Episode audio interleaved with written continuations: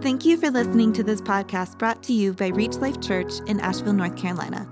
Our mission is changing life by making, growing, and unleashing gospel centered disciples of Jesus. For more information, resources, or to connect with us online, visit www.reachlifechurch.org. You know, as we continue in our teaching series this morning in the parables of Jesus, this morning we have come to the parable, often known as the parable of the rich man and Lazarus. Sometimes it's called the parable of Dives and Lazarus. And Dives is, is really just a, uh, the Latin word for rich. And Jesus, he never in this text gives the rich man a proper name. And we're going to see in a little bit that that is significant. There's a reason that Jesus does not name this man. And, and as we're unpacking this parable this morning, there are a few questions that I want to address. And so I'm going to kind of throw them out to you at the very beginning. The first one is this Why does Jesus name Lazarus? If this is a parable, why does Jesus name Lazarus? Some have argued that this is not a parable.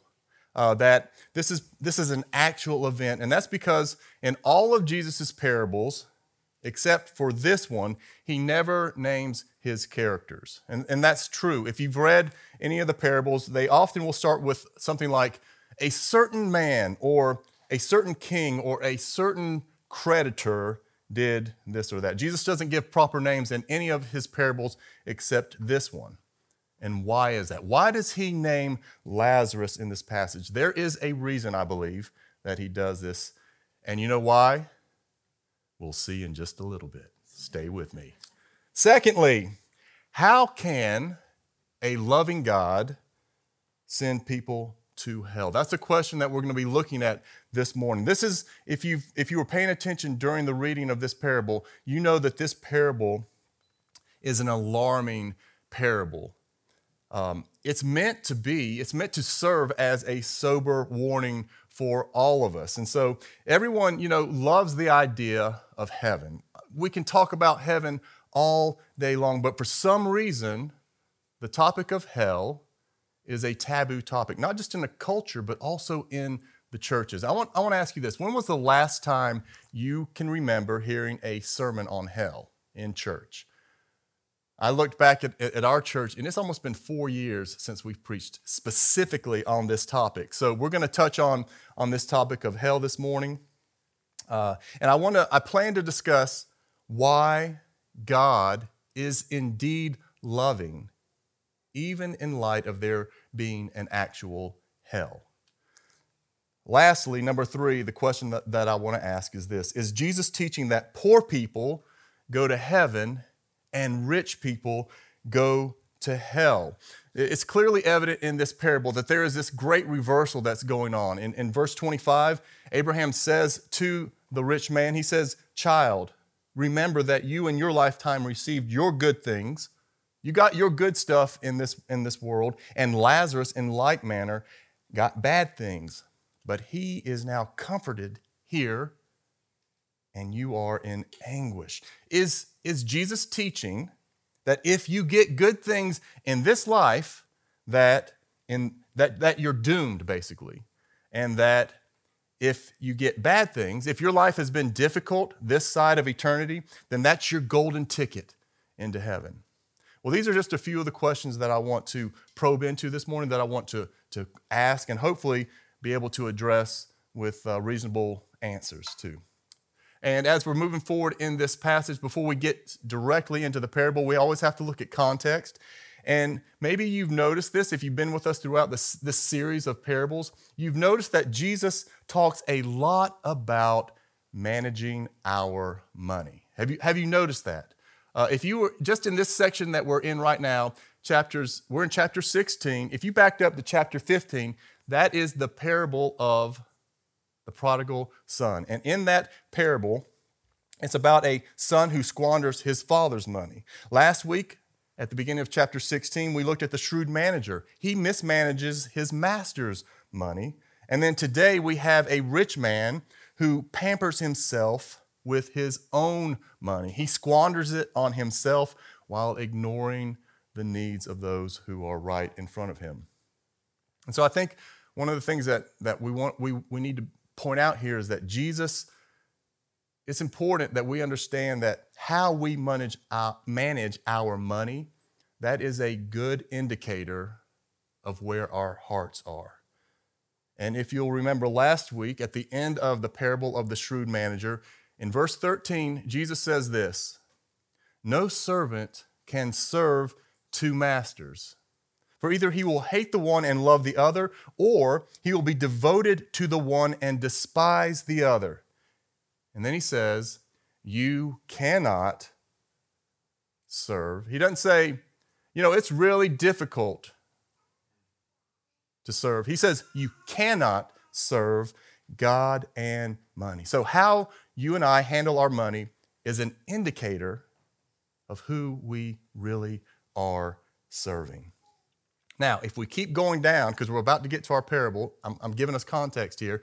If we go from verse 13 that I just read to verse 14, Jesus says, uh, it, Luke records this in verse 14. He says, The Pharisees, who were lovers of money, heard all these things and they ridiculed him. That word ridiculed means literally in the Greek to turn your nose up. If you, you, might have a translation that says they sneered at him, they turned their nose up him, at him, they looked at him with contempt.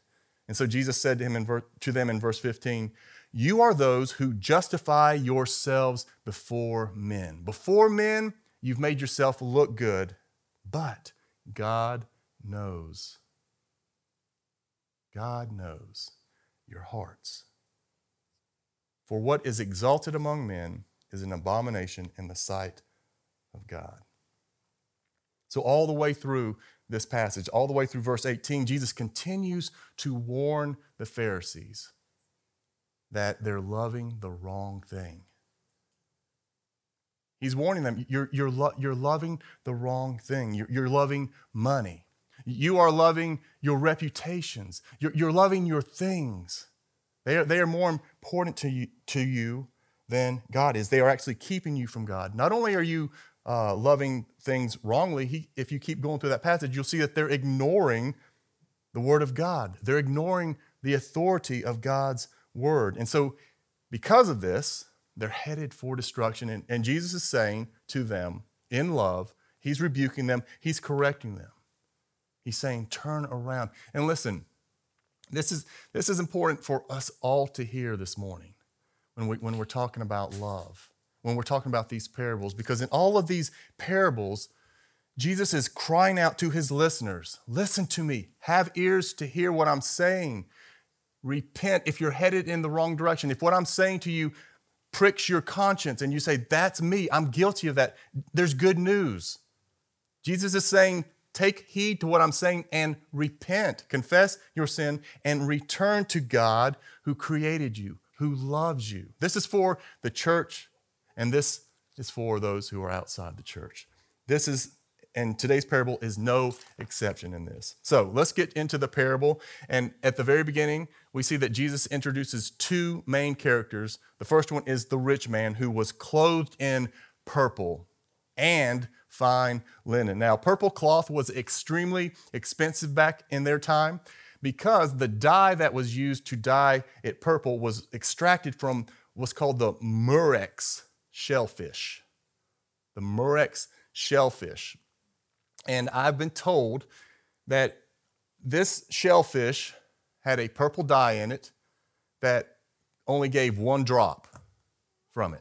So just imagine how, how difficult it would be to harvest this type of, of, of, of dye. It would have been very labor intensive, been very costly, very expensive. Only kings and only the filthy rich could afford this type of clothing that was dyed purple.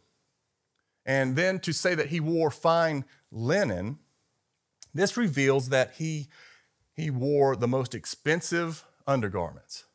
Now, this week during my research, I was surprised to find that uh, uh, um, fine linens can be very expensive. I found that uh, one pair of undergarments can cost as much as $1,600.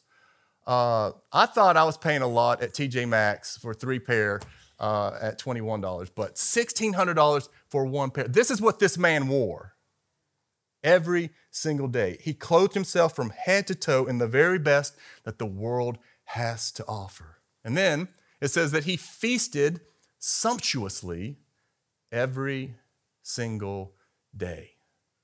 That word feasted, it means to, to have a banquet, a, a banquet celebration. If you remember, the, again, back in chapter 15, the prodigal son, the father in Luke 15, verse 23 says, And bring the fattened calf and kill it, and let us eat and, he uses the word, the same word, he says, let's eat it and celebrate. Let's have a feast. Imagine a table that's just covered with food and feasting every single meal, every single day. He pampered himself, he spoiled himself with gourmet and costly exotic meals. And where did this man live? Well, in verse 20, we're going to see that he lived, uh, he had a gate outside of his, uh, his house. It was not a picket gate, like a little picket fence that we see in, in the movies. He lived like royalty in a gated compound that, that insulated himself, that protected himself, that kept him from feeling the sufferings of the world that was right out in front of him. Every day, he took all of what God had entrusted to him and he generously and he faithfully poured it out, poured it out upon himself. That is the rich man. And then there's Lazarus. He's the second main character in, in this uh, parable. And talk about a stark contrast. You go from the richest of the rich to the poorest of the poor. Verse 20 says, And at his gate, at the rich man's gate, was laid a poor man named Lazarus, covered with sores. Now, the word in this in verse 20 that says laid means to throw or cast aside. So there's this, this imagery uh, uh, or um, a sense that Lazarus was a, a, type of man that was just kind of discarded, laid at the, at, at the gate of this rich man to get rid of whoever was supposed to be caring for him, laid him there in hopes that this Jewish man, this man is a Jewish man, uh, rich man, in hopes that he would obey the Old Testament law and somehow show some benevolence and relieve this man of his misery.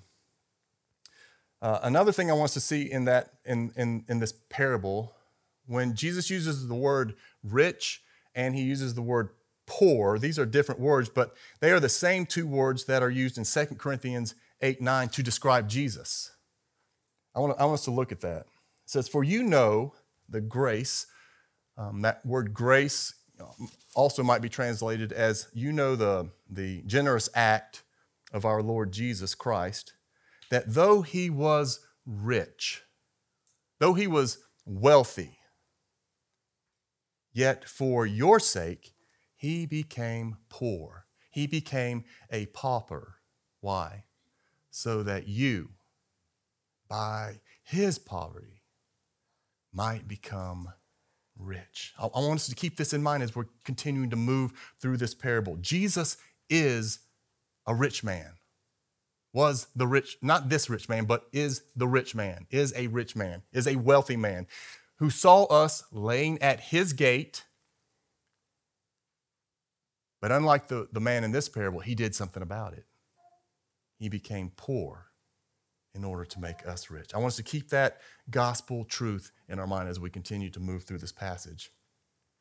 Now, ironically, Lazarus, which is uh, the Latinized form of Eleazar, it, it means God is my help. Think about that. God is my help. Really?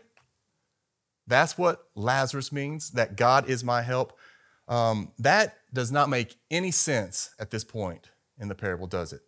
You've got the, a man that could not go any lower in life and his name means God is my help. Where is God in this? If God is so loving, how can he allow suffering in this world? I know that that is a question that many ask. I have asked that at times when, when things have gotten tough in my life. God, if you care about me, why?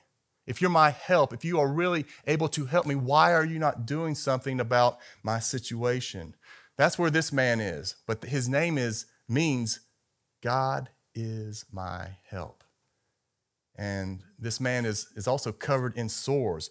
Verse 21 says that he, he desired to be fed with what fell from the rich man's table. If you remember in Mark 7, the Syrophoenician woman comes to Jesus begging for him to, to heal his daughter.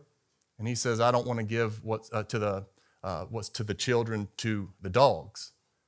And what does the Syrophoenician, woman say? She says, Well, even the dogs get the crumbs that fall from the master's table.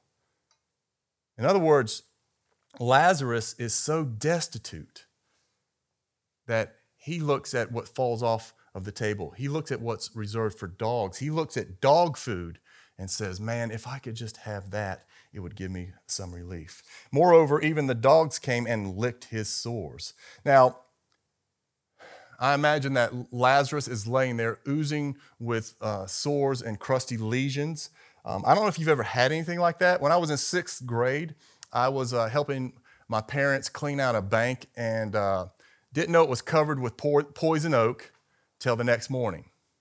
Uh, when I woke up, totally blistered, uh, my body was totally blistered. Um, my Asian eyes were even more Asian. They were, sh- they were swollen shut. Um, I couldn't uh, I couldn't do anything. I remember my my fingers were so um, had blisters so bad we had to take syringes uh, to drain them, uh, and I remember them uh, oozing and just being crusty. I don't know if you've ever had anything like that, but but I, I, I want to promise you that this is not something that feels good. Uh, I was totally uh, totally miserable during this time, Uh, but Jesus says that the dogs came to this man who had lesions that were oozing and, and licked his sores.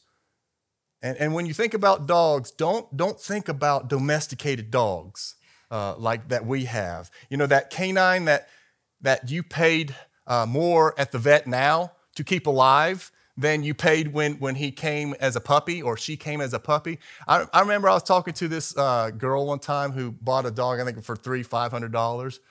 And this dog ate one of those prickly uh, hairbrushes and it got down in its, its stomach. And it, she told me it cost $1,200 to save that dog.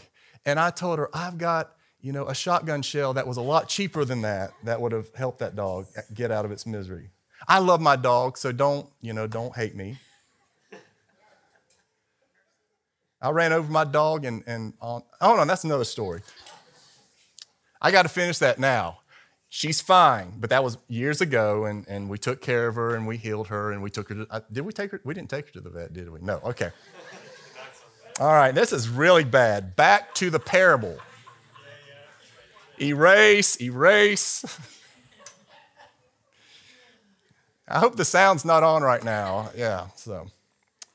So, uh, but if you've ever been in a third world country, uh, a lot of times the dogs run there wild in the streets. And I remember I took uh, years ago, I mean, our, our oldest kids were uh, eight, nine. I think Abby was about two years old. And, and we went there, and there were dogs in Burma running in the street, just nasty. I mean, they just, they looked nasty. And, and Abby loves animals. And, I, and I, we had to keep her away from them because just the thought of her getting licked by one of them, uh, what kind of diseases could she have, have contracted from that? That is what we're talking about here. That kind of dog is coming up and licking these sores. And I think what the contrast that Jesus is trying to make here is that these wild dogs show this man more compassion than the rich man who the rich man who was created in the image of God. And, I also want to be clear that we need to understand why this rich this uh, Lazarus is laying at this man's gate, because ultimately God placed him there because he knew that this rich man had the resources to relieve this man's misery. But the rich man proves to be unfaithful with what he's been entrusted with. And you know, when I read this passage, when I read this account, it, it makes me ask several questions. I want to give three questions as we're moving through this section. Now, number one, who is your Lazarus? H- have you ever thought about that? Who is the one, the person that God has placed outside your gate? for you to care for, not for you to, to send to uh, the church, not for you to, to send to me or, or to, to Terry, but who has God laid outside of your gate for you to personally care for? Do you see that him or her, or like the rich man, do they blend in with the landscape? This morning, I'm praying that our eyes will be open to who the Lazaruses are that are outside our gate. Secondly, what does Lazarus look like? It's important to understand if we're going to identify Lazarus, we need to know what he or she looks like. Jesus describes him actually in, in Luke chapter 14, verses 12 through 14. Now, he's Jesus is having a dinner at the Pharisee's house. Once again, he's with rich people, and he says this When you give a dinner or a banquet, do not invite your friends or your brothers or your relatives or rich neighbors, lest they also invite you in return and you be repaid. But when you give a feast, invite the poor, the crippled, the lame, the blind, and you will be blessed. Why? Because they cannot repay you. That what? That does not make a bit of sense this side of eternity, does it? For you will be repaid when? At the resurrection of the just. Seeing Lazarus and taking care of Lazarus requires faith that there's something in the future. So when we look at what, what does Lazarus look like, number one, we need to understand Lazarus is needy. Lazarus is someone in your life that is needy. It, it could be a financial need, it could be an emotional need, it could be a spiritual or psychological need. You need to understand uh, when you see that person, they can't help themselves. They need help, and you have been given something by God. You've been entrusted with something by God to help this person. Now, we have to also understand that, that Lazarus often can be awkward. Lazarus can be difficult, and, and Lazarus can make us feel uncomfortable. Um, Lazarus can oftentimes mentally drain you. Uh, they can uh, socially drain you. And here's the reason it's because they don't have as much in common with you and the things that you are want to talk about or that, that you enjoy. But they have that need and you can meet it. 60 seconds sometimes with Lazarus can feel like three hours, you know? But if you want to just boil down who Lazarus is in your life, what they look like, Lazarus is someone that you can serve, but they don't have the ability or the means to pay you back in this life. You serving them doesn't get you anything in this life. And God says, Trust me, take care of that Lazarus. And if you're mine, I'm going to pay you back at the resurrection. That's a promise from the Lord. So, who is your Lazarus? What does Lazarus look like? Number three, does Lazarus have a place at Reach Life Church? That is a question that I'm asking on a regular basis.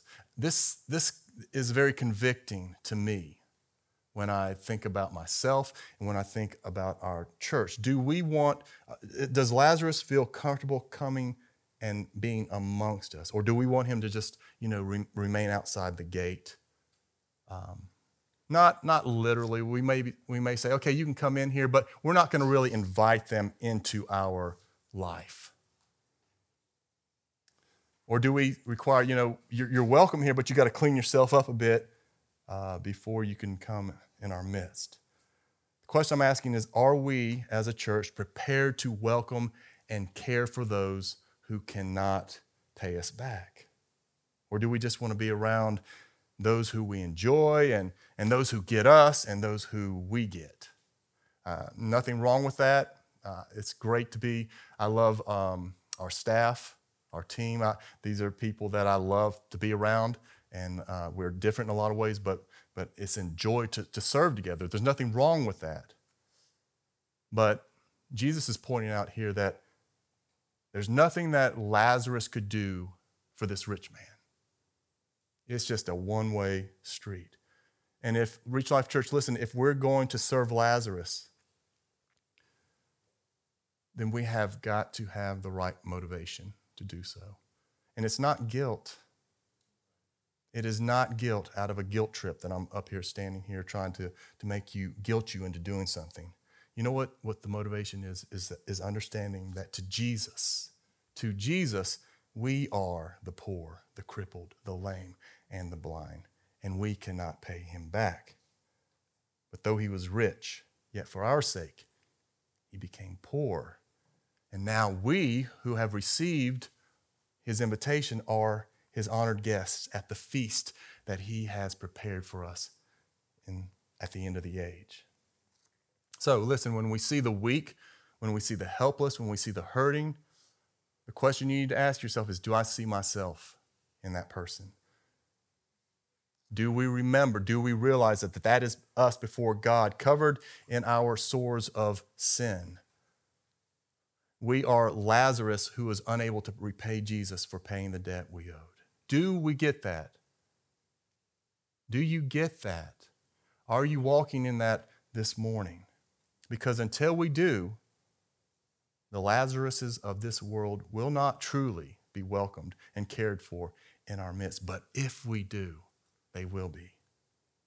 And, and I share this to you, to you in, the, in the middle of this sermon because it is so um, natural, it, it's so human to want to be around people that are like you. But it is godly to love those who can't reciprocate in return. And, and that's the gospel that we preach. So, up to this point in, in, in the parable, um, we have an unnamed and self indulgent rich man, and we have homeless Lazarus. But in verse 22, there's about to be a great reversal. It says in verse 22 the poor man died and was carried by the angels to Abraham's side. He, he probably um, didn't get a proper burial. Most likely, likely, he would have been buried in a common grave with other poor paupers like himself. Uh, at his ceremony, if there was one, there would probably have been few people there. Jesus says, keeps going, he says, and the rich man also died and was buried. No doubt this man had money, so he would have had an honorable funeral ceremony.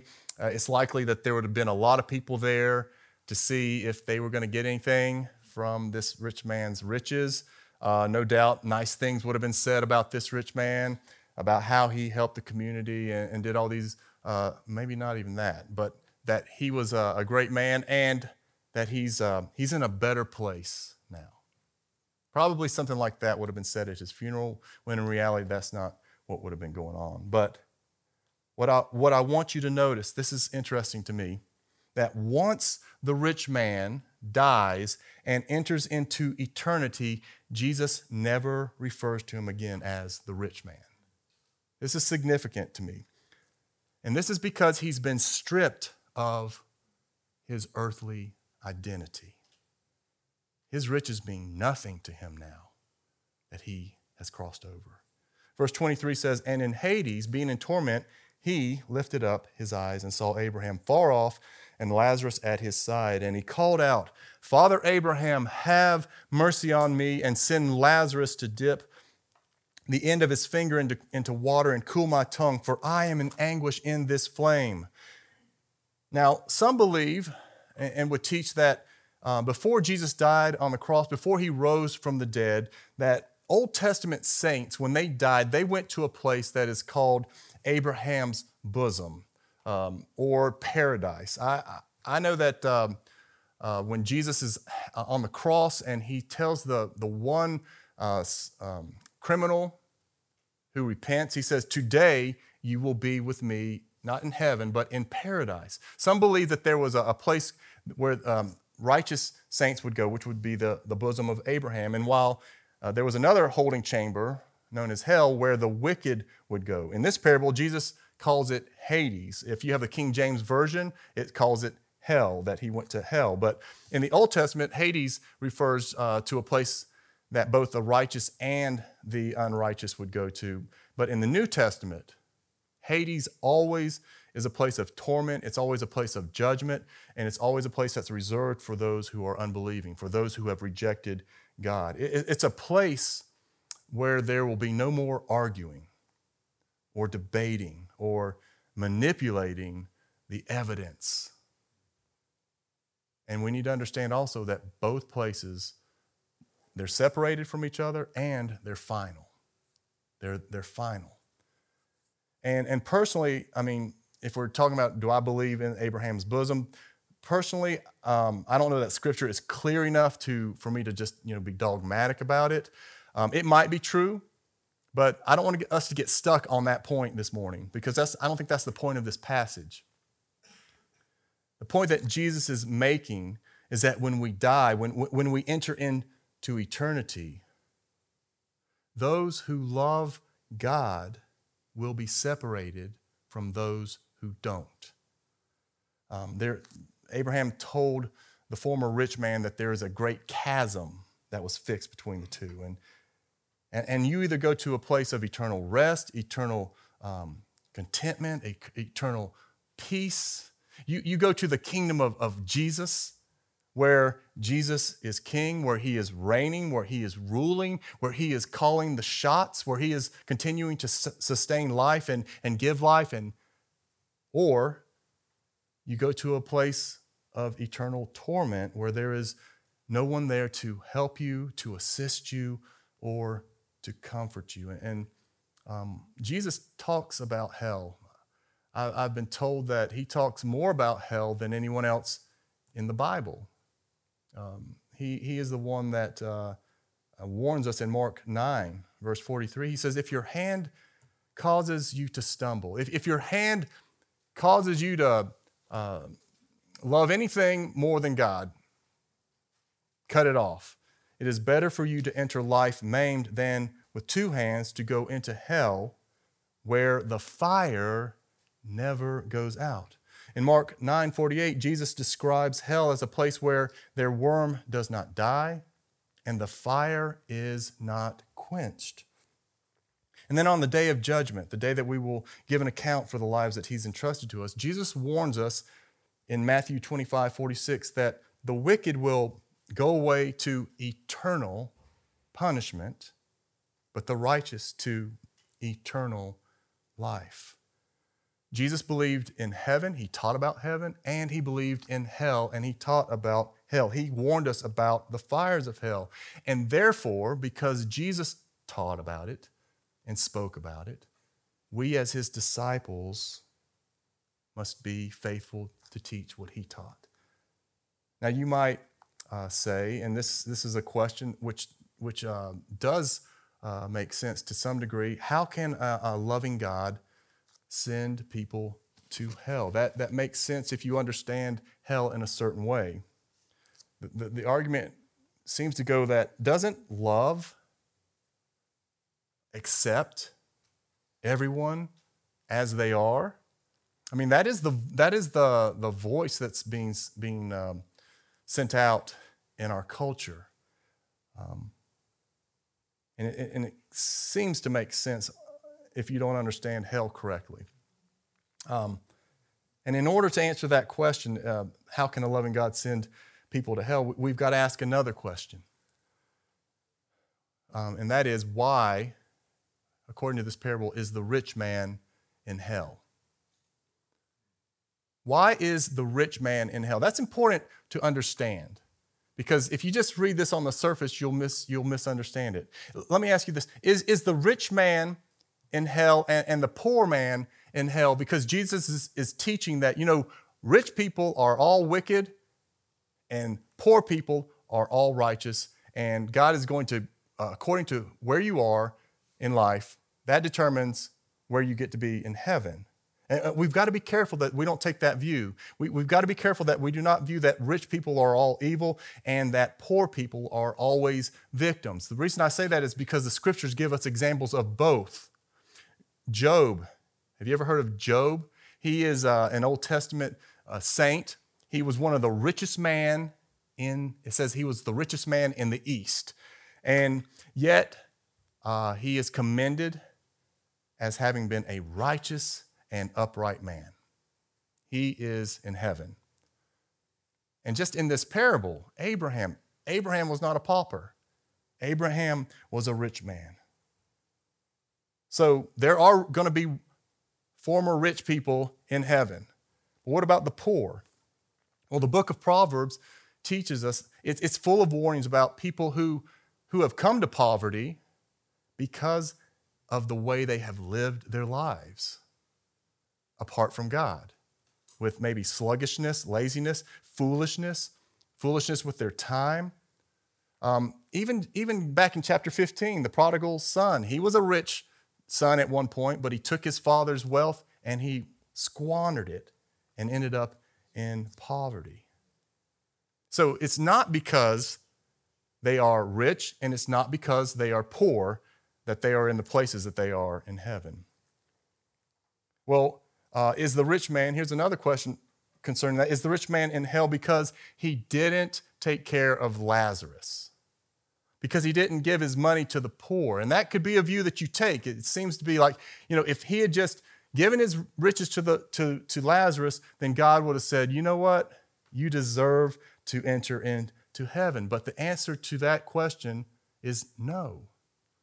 That, that is not why this man is ultimately in hell. Him not caring for Lazarus was simply an indicator of the condition of his heart. Um, if you look at 1 John 3 16, verses uh, 16 through 18, the Apostle John says, By this we know love. This is what love is that Jesus laid down his life for us. And because of that, we ought to lay down our lives for the brothers.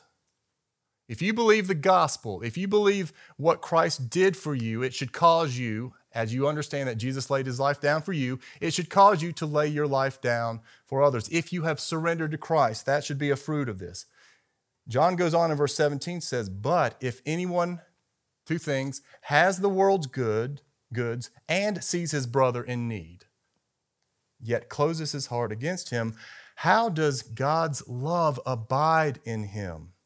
The reason that this rich man is in hell and Lazarus is in heaven is because God's love abided in one and it did not abide in the other. Why, why did it abide in Lazarus and not the other? Well, this is where Lazarus' name is very important to understand.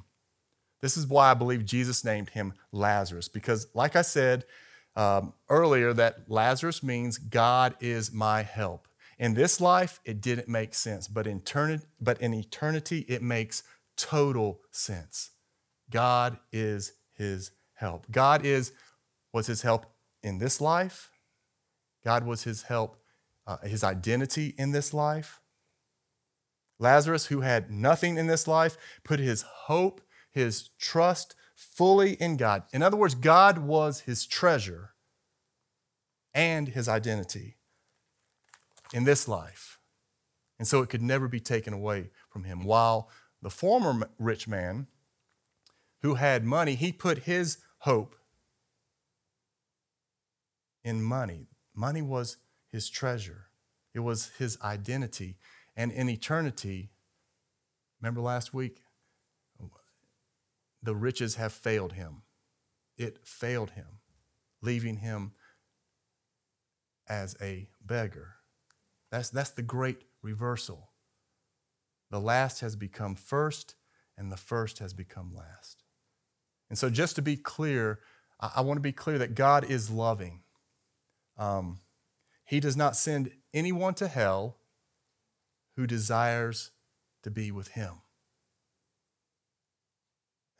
He's very clear that He's willing to save all who will repent of their sin and, and come to Him. So, those who are in hell we need to understand they have no desire to ever be with God.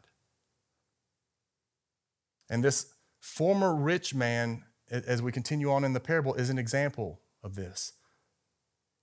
He, he shows, um, when, he, when he talks to Abraham, he shows that that he wants relief from his torment, but, there, but there's no sign in here of his brokenness or remorse for his sin.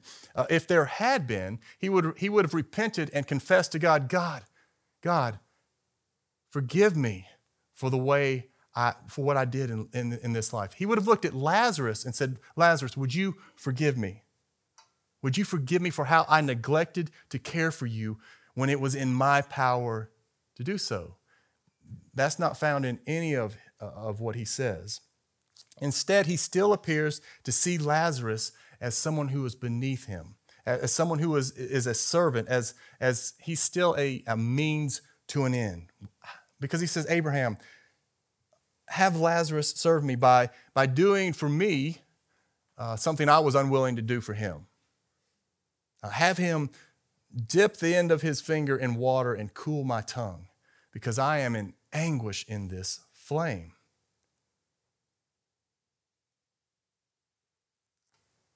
This man's heart has not changed. He, he, it's not like he suddenly is in hell and suddenly he wants God. He just wants to go back to where he was at before when he had no misery in his life. And those who are in hell, again, we need to remember they are there because they have chosen to reject God. Instead of making Jesus their treasure, their Lord, their master, they have resisted the very one who has stretched out their hands to save. I, I heard of a, a story of a man who was trying to save a kitten from being swept away by a, a river current. And as he reached out his hand, he took the kitten, and the kitten began to bite him and to scratch him and to cause his hand and his arm to bleed. The, the reason this, is, is ha- this happened is because the kitten saw the hand, the salvation, as being a threat. And so, what did the cat do? It resisted him. And, th- and that's what the Pharisees are doing to Jesus. Jesus keeps um, extending his hand to the Pharisees, extending an opportunity for salvation, but they keep biting him and, and scratching him. Eventually, they're going to put him to death on the cross. And, and unfortunately, that's how um, ultimately uh, how people can see God. Sometimes that's how I can see God in my life when He's reaching out to care for me. One last thing I want to point out, and I think Jesus points out in this parable, is that as you might be thinking, well, I want to believe in God. I, I want to believe in heaven, but I need God to do something, uh, something in my life.